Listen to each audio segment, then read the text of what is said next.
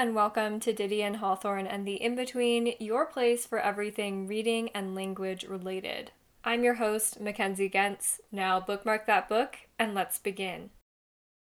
Hello, hello, and welcome to the show. Hallo und herzlich willkommen zu unserem Podcast. This week, Bleak House Week number two, we've got some very excellent episodes coming out this week. One, obviously, today, the next one on Thursday, and the final one over the weekend. What I ended up doing is recording serials 5 and 6 in this episode. On Thursday, we'll be going over serials 7 and 8. And then over the weekend, we will have a very fun, more casual discussion on three different quotes that I pulled from the novel if you hear me say serials 5 through 8 in this episode, just know I'm referring to the week at large and not necessarily this particular episode. If you missed the first Bleak House week, those episodes will be linked on the website, of course, but also at relevanceofliterature.com slash notes. This episode will be an overview and a discussion of especially the plot, but also the major themes and touch points of Bleak House for the section. My argument for these serials, serials 5 through 8, that we will be detailing, is that no aspect of society is safe from Dickens's criticism, aside from perhaps the moral and upright represented by our second narrator Esther Summerson. During this episode, I will be highlighting, aside from the plot and these major touch points, the relationships of the characters, of course, between themselves and between Jarndyce and Jarndyce, the major court case in question, as well as how Dickens criticizes these characters within that relationship in the text. Throughout the series, I will, as I said last time, be using the Barnes & Noble Classics edition of the text. So all of the page numbers that I will be referencing and as well as the editing and various markings that are coming from this text are going to be used accordingly. We start off here in chapter 14. It's called Deportment in Serial 5. This is narrated by Esther. So, Richard, who is Esther's fellow warden of cousin John Jarndyce, one of the main proponents of the case by inheritance, Richard, who we left off with as a surgeon's apprentice with Mr. and Mrs. Badger, is finally leaving to start his actual surgeon career. This will come up quite a bit later so he embarks on his first apprenticeship journey. John, Ada, and Esther take the opportunity to go to London and visit the Jellybys. Remember, Mrs. Jellyby, the three wards got to see on their way to Bleak House the first time. Mrs. Jellyby is a bit of a philanthropist and she's quite preoccupied with Africa, so much so that she lets her own children and house go into quite disarray.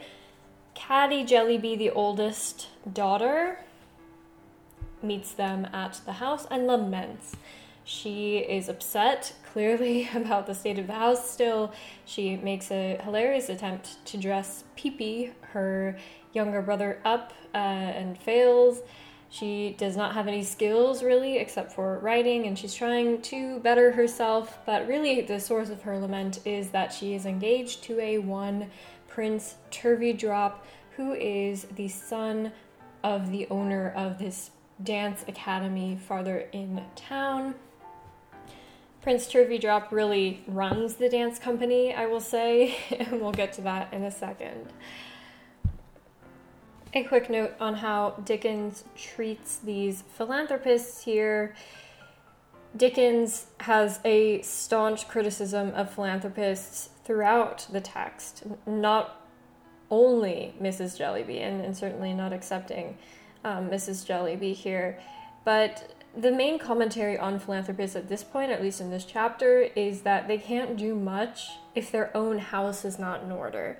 And that's something that we will see time and time again in this novel is their internal affairs in these households as representative of their external well being, how much they're able to contribute. So they all visit the dance academy, and by they all I mean Caddy and Esther, and they meet old Turveydrop, who is this, they call him the figure of deportment, which is essentially a stand in for fake nobility. His main theme in terms of his dress is a falsehood in dress and in manner. He is a part of this upper class, upper estraton of society by virtue of pretending to be so. It's not that he was born in a super high position or has the uh, source of income from some sort of inheritance or something to maintain that kind of lifestyle.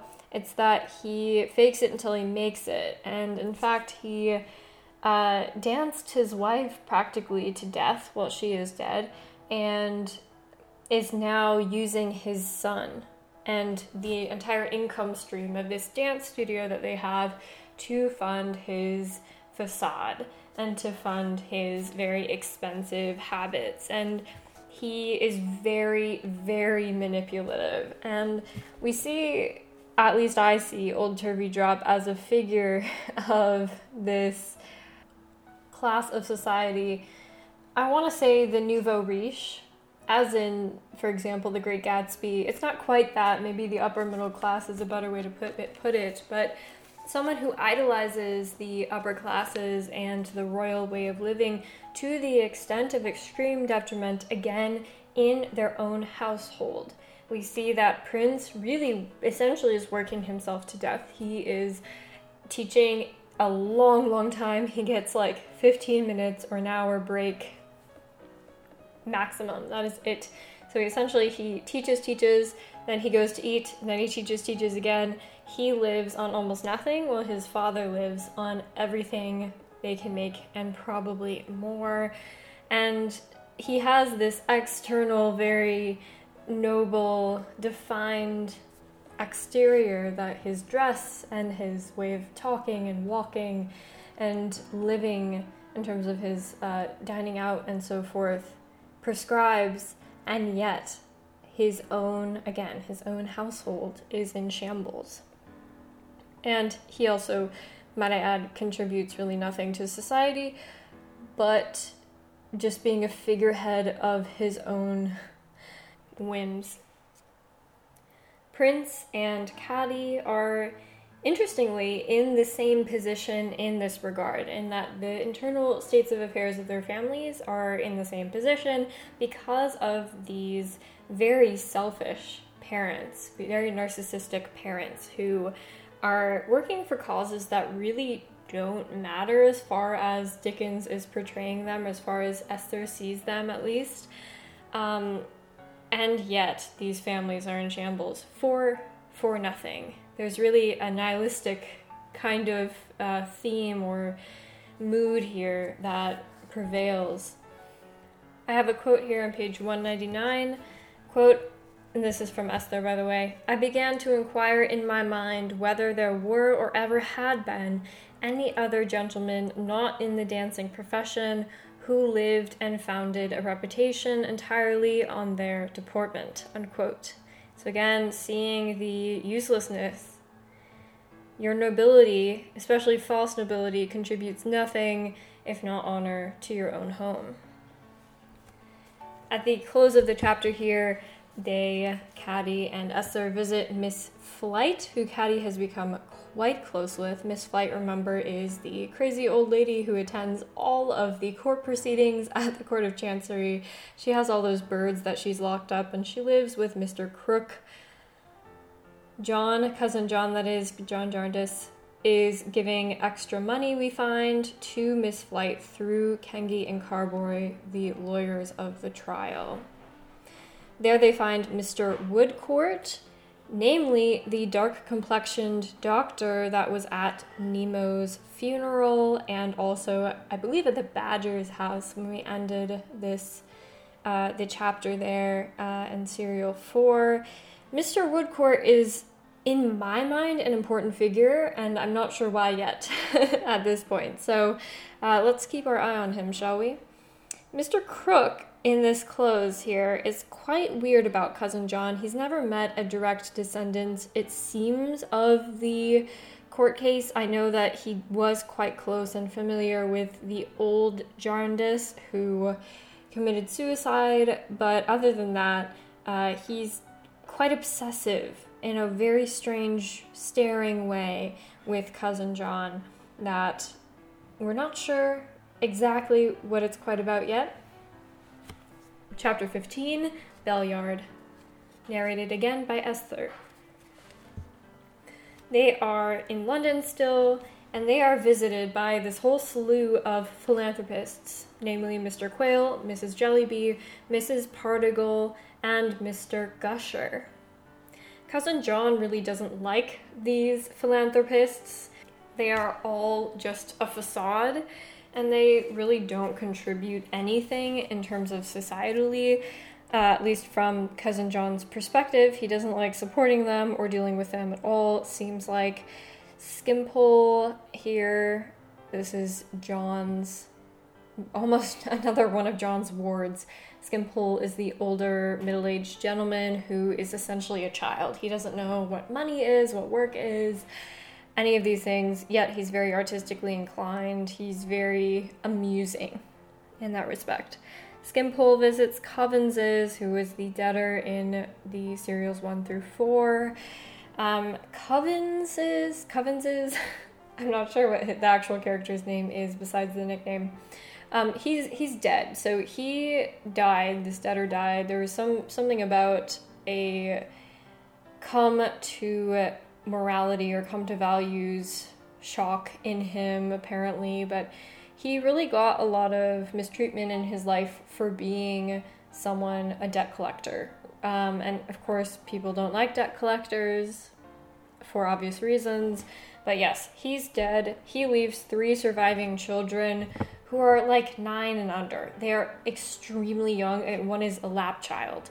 Um, Charlie, Tom, and Emma are his children. Charlie is working uh, full time as a maid, whatever work she can get. And she's this small little girl, right? And she's going out to the workhouses all day, supporting her little uh, siblings. And Tom, uh, this kid of about five or six, is babysitting the baby Emma all day.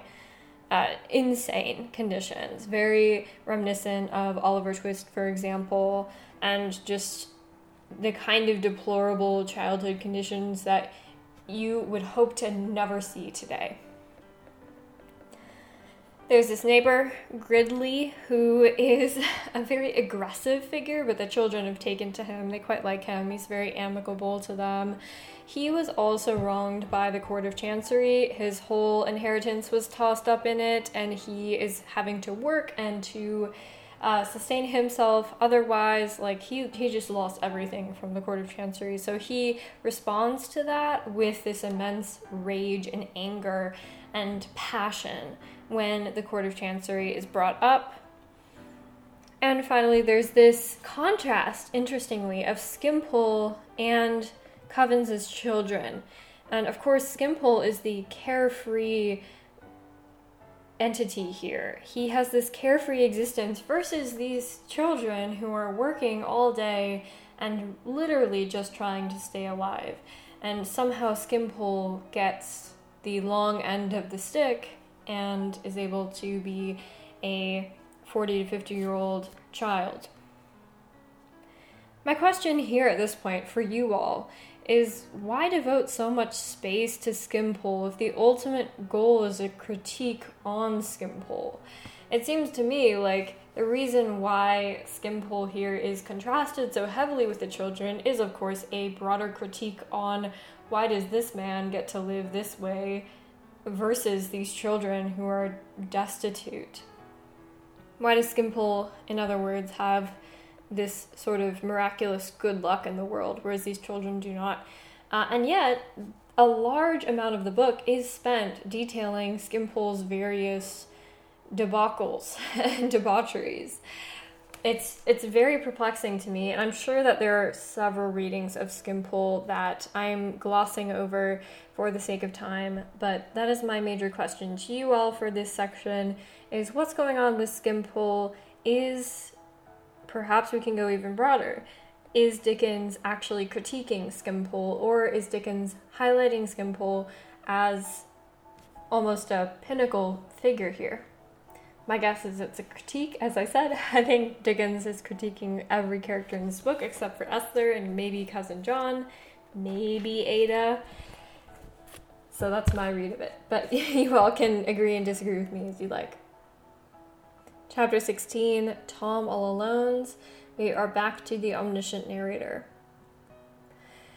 We come in here with Sir Dedlock. He is succumbing to a bit of the gout, which is a an infl- inflammatory disease where it was said back way back when when Dickens was writing that when men would partake of extremely fine delicacies, so if they drank too much or ate too rich foods, they would get this insane inflammation and it would be extremely painful, especially in the legs in this case with uh, Sir Dedlock. The gout is supposedly the Dedlock family curse as well, so it seems like these people have a tradition of perhaps uh, partaking too much, or I'm not sure what the modern equivalent of gout is. You can leave that in the comments as well if you like. Um, but yeah, there's definitely a familial line here. Lady Dedlock is, as we left off with her, restless. I have a quote on page 220 that is actually probably what I wrote in my notes as the crux of this whole serials 5 through 8. Like, this is a really big quote to summarize a lot of this. Quote, what connection can there be between the place in Lincolnshire, the house in town, the mercury and powder, and the whereabout of Jo the outlaw with the broom, who had that distant ray of light upon him when he slept the churchyard step?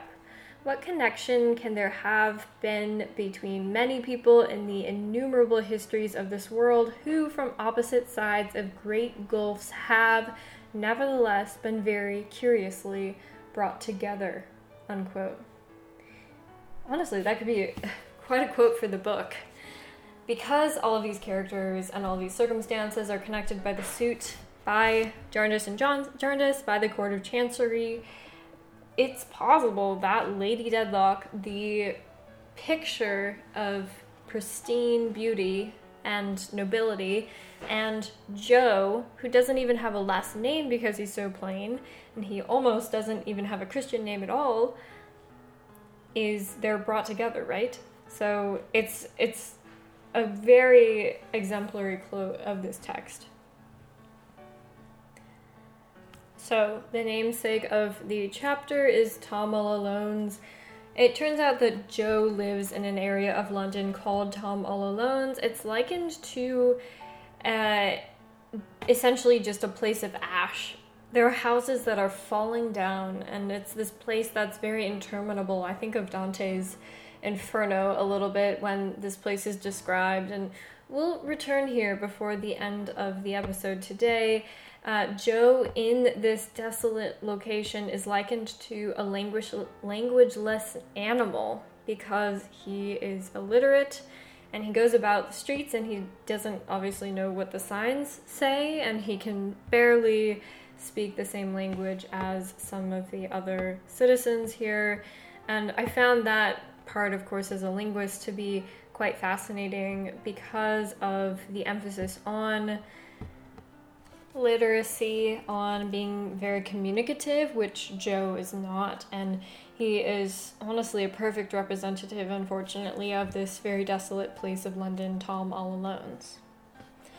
I read this part as a criticism, as I have said, I read most of this. Um, but my question is was it? Was it a criticism, or was Dickens, in his own omniscient way, being sentimental about Jo's situation?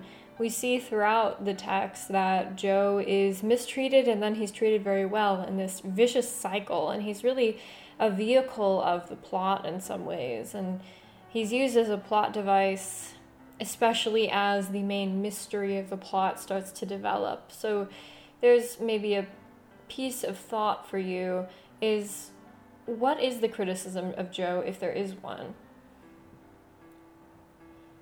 There is a quote unquote servant that seeks out Jo.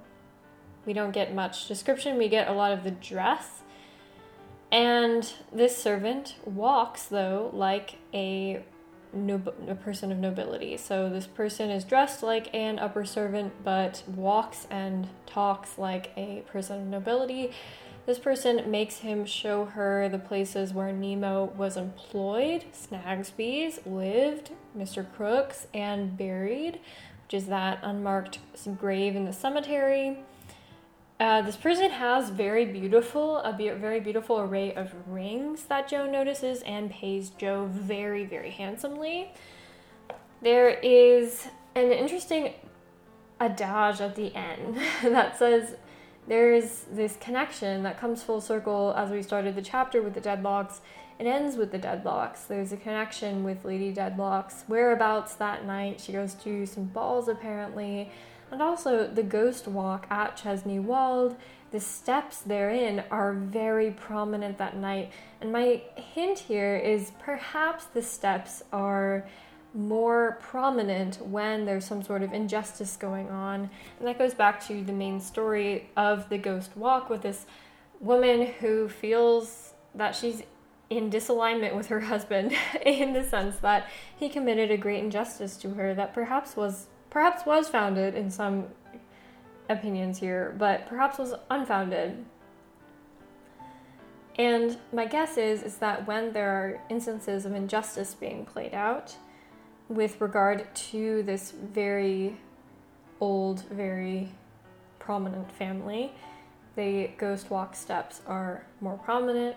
Again, we get this from the omniscient narrator, so I find it to be really interesting that there's this almost mystical element in the middle of the introduction of this mystery plot. Chapter 17, simply titled Esther's Narrative, again by Esther. We're in serial 6 now. We start to see this very cyclic pattern with regard to the book, and there's a title, um, Esther's Narrative, that we see over and over again. And we see this pattern where Richard is noted at the beginning of every Esther's narrative chapter. So it's the start of a formulaic cyclicness within the book, which I find very interesting, especially considering this to be a new serial. There is a pleasant but child like quality to Richard, and Esther notes that the childishness is the prevailing quality in him. So, really, the childishness is something that is taking him over to the extent that he's not able to be productive. Richard is starting to be harshly criticized at this point in terms of his actions and the way that he conveys himself, the way that he's seen somewhat in Esther's eyes. She's very quick to say, oh no, but he's my cousin, I love him, or he's, you know, a fellow ward, I love him but also in cousin John's eyes, he is starting to be seen as somewhat of a nuisance. Something that I was thinking about as I was writing the notes for this section is that perhaps Dickens here is foiling Richard with Esther, meaning that he, Richard, could have a good or fortunate position if not for his natural tendency to squander everything he has. Esther, who had nothing before she became a ward of Jarndyce, has everything now, including, most importantly, I think, a family and a community to fall back on, not to mention a fairly prominent position and a house to manage. So there's this very interesting foiling going on in the wards of Jarndyce. You could say Ada is in somewhat of a similar position, but Ada is not really developed as a character unfortunately in so in the reading that we've had thus far so the badgers the people that richard is apprenticing under visit bleak house and the conclusion that they fall under here is that Richard is not really getting along well in his training. There's a really great quote on page 231 that I'm going to read.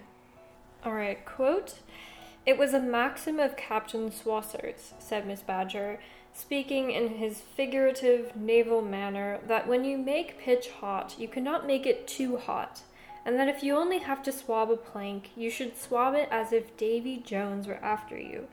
It appears to me that this maxim is applicable to the medical as well as to the nautical profession. To all professions, observed Mr. Badger. It was admirably said by Captain Swosser. Beautifully said. Unquote. I just love that quote. I think it really it has to do not only with the criticism of Richard here, where he goes at something very determinedly for a few months and then it, he burns out and he's done with it and he decides to change. Uh, he doesn't have the aptitude or the capacity to dig into something as much as he needs to.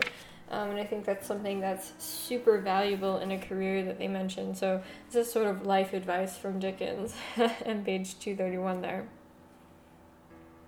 I also find it ironic that this wise quote, this life advice, comes from one of the most narcissistic characters in the book. I mean, let's be honest, a lot of the criticism that Dickens lays on here comes from narcissism, comes from n- not only self preservation, but self effulgence. Just people who are so obsessed with themselves that they fail to see their own, not only their own flaws, but they fail to see how they're impacting the people around them.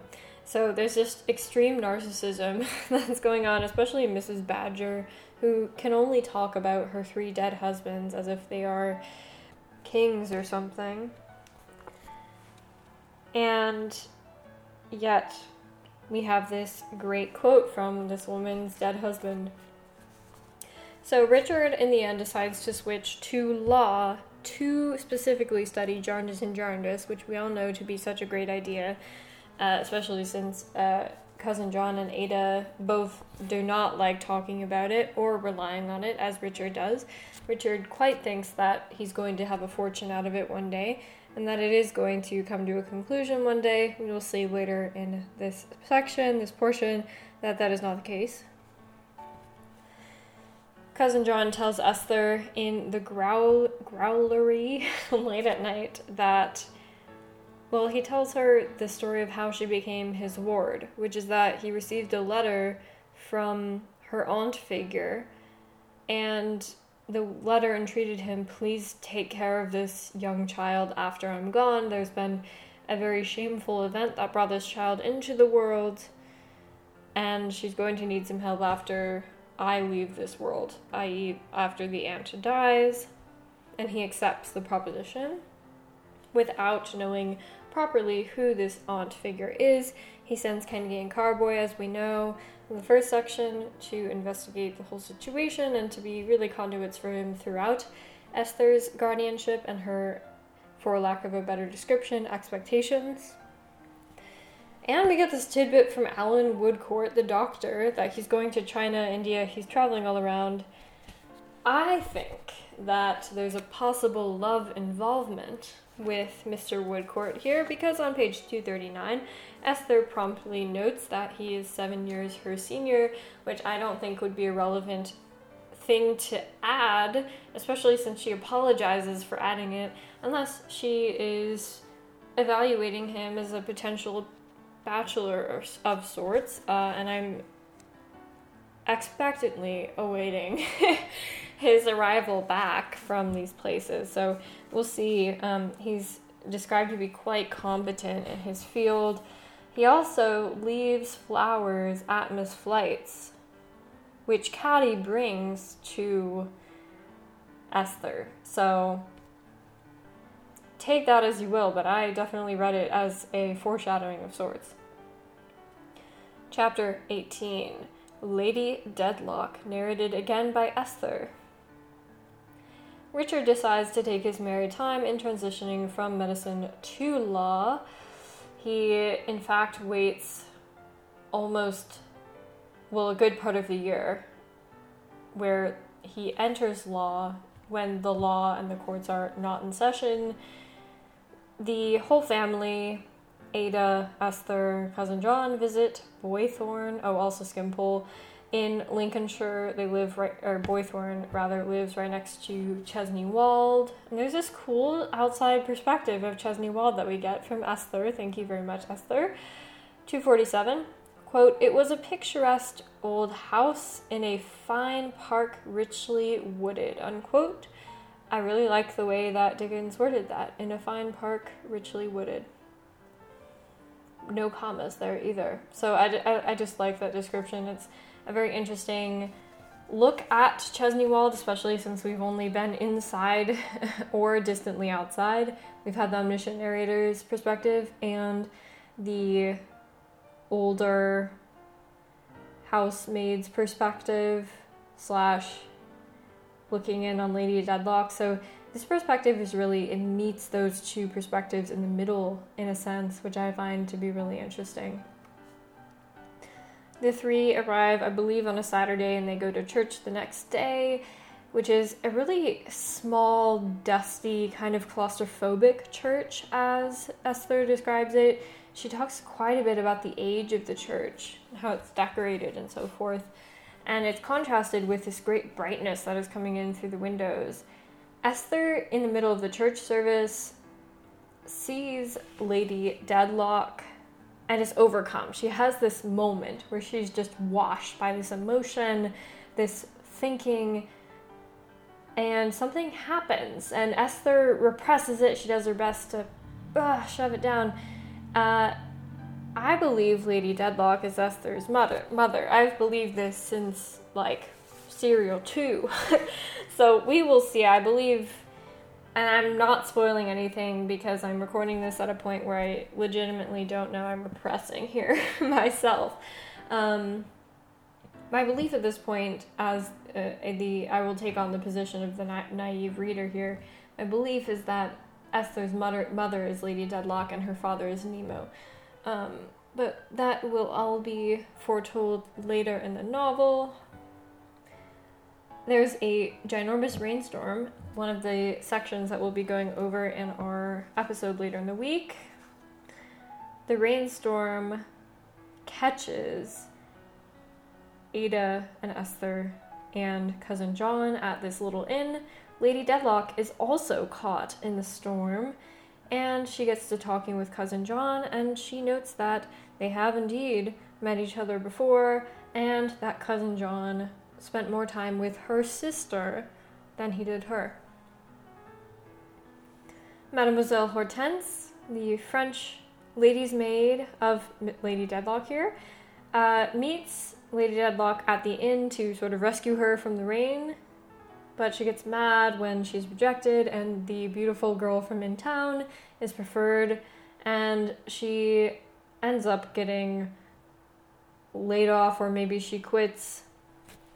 In any case, in this event, she takes off her shoes and storms off through this little meadow. Chapter 19, moving on, it's an omniscient narrate, narrated section.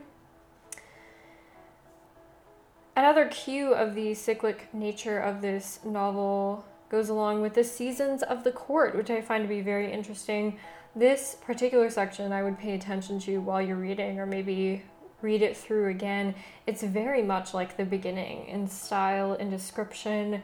And here, instead of the courts being open just after Michaelmas, they are closed for the summer. There's this very heavy description on especially the particular weather and the scenes. We get this amazing aerial view and these glimpses of different characters as they move along in their day here.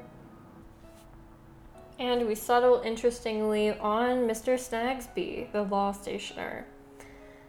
On page 262, we've got Mr. and Mrs. Chadband visiting the Snagsbys for dinner. Mrs. Snagsby is taken up by Mr. Chadband's religious sentiments. He is a preacher of sorts.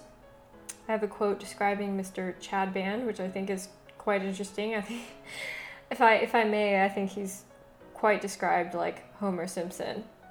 Quote Mr. Chadband is a large yellow man with a fat smile and a general appearance of having a good deal of tran oil in his system. Unquote.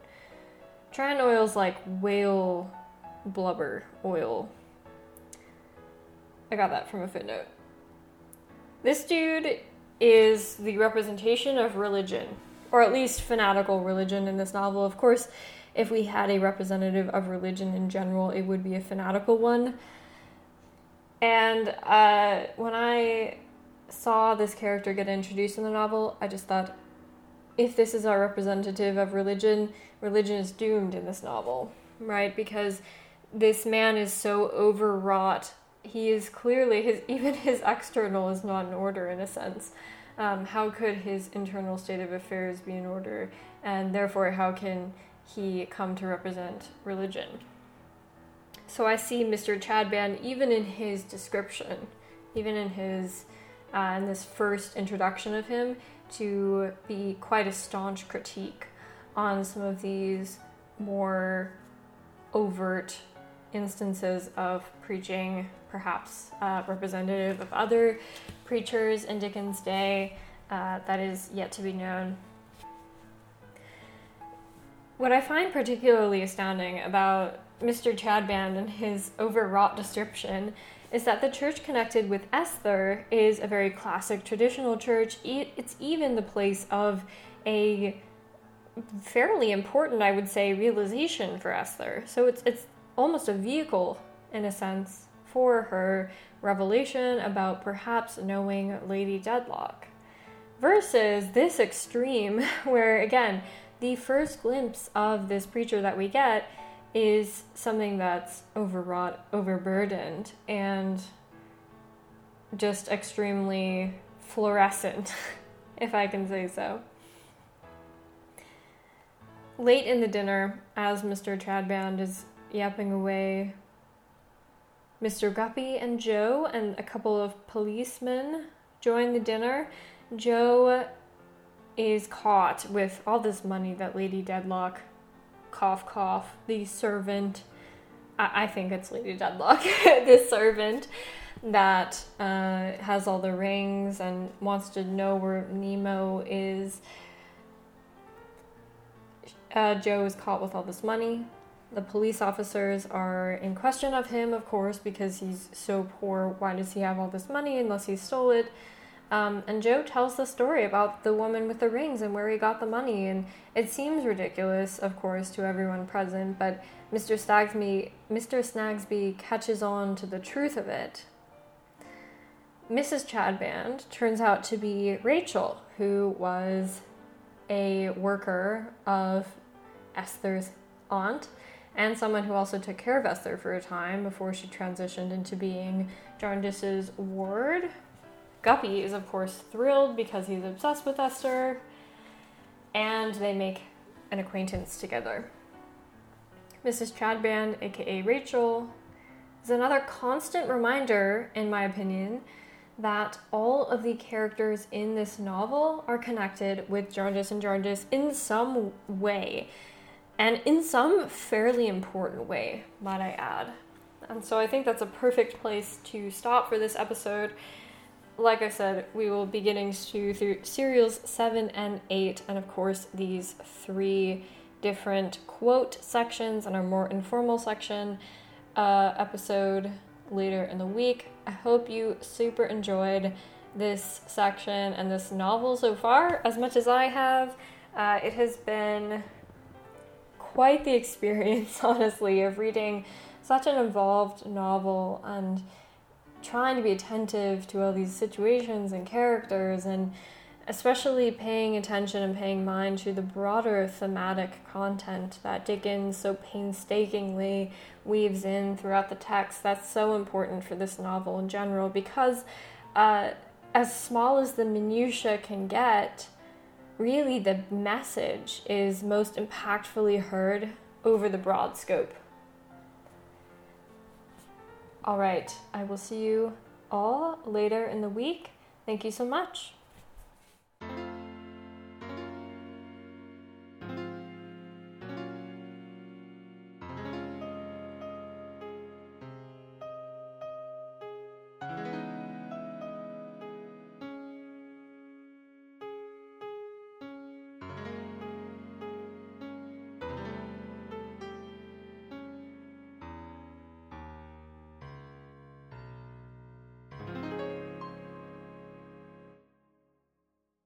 If you enjoyed the episode and would like to hear more from us, we've done everything from Shakespeare to Dracula. There really is a show and a series for everyone, so I'd recommend checking out our website at relevanceofliterature.com under the ongoing series tab for links to our entire back catalog of episodes, as well as any current goings on of our show.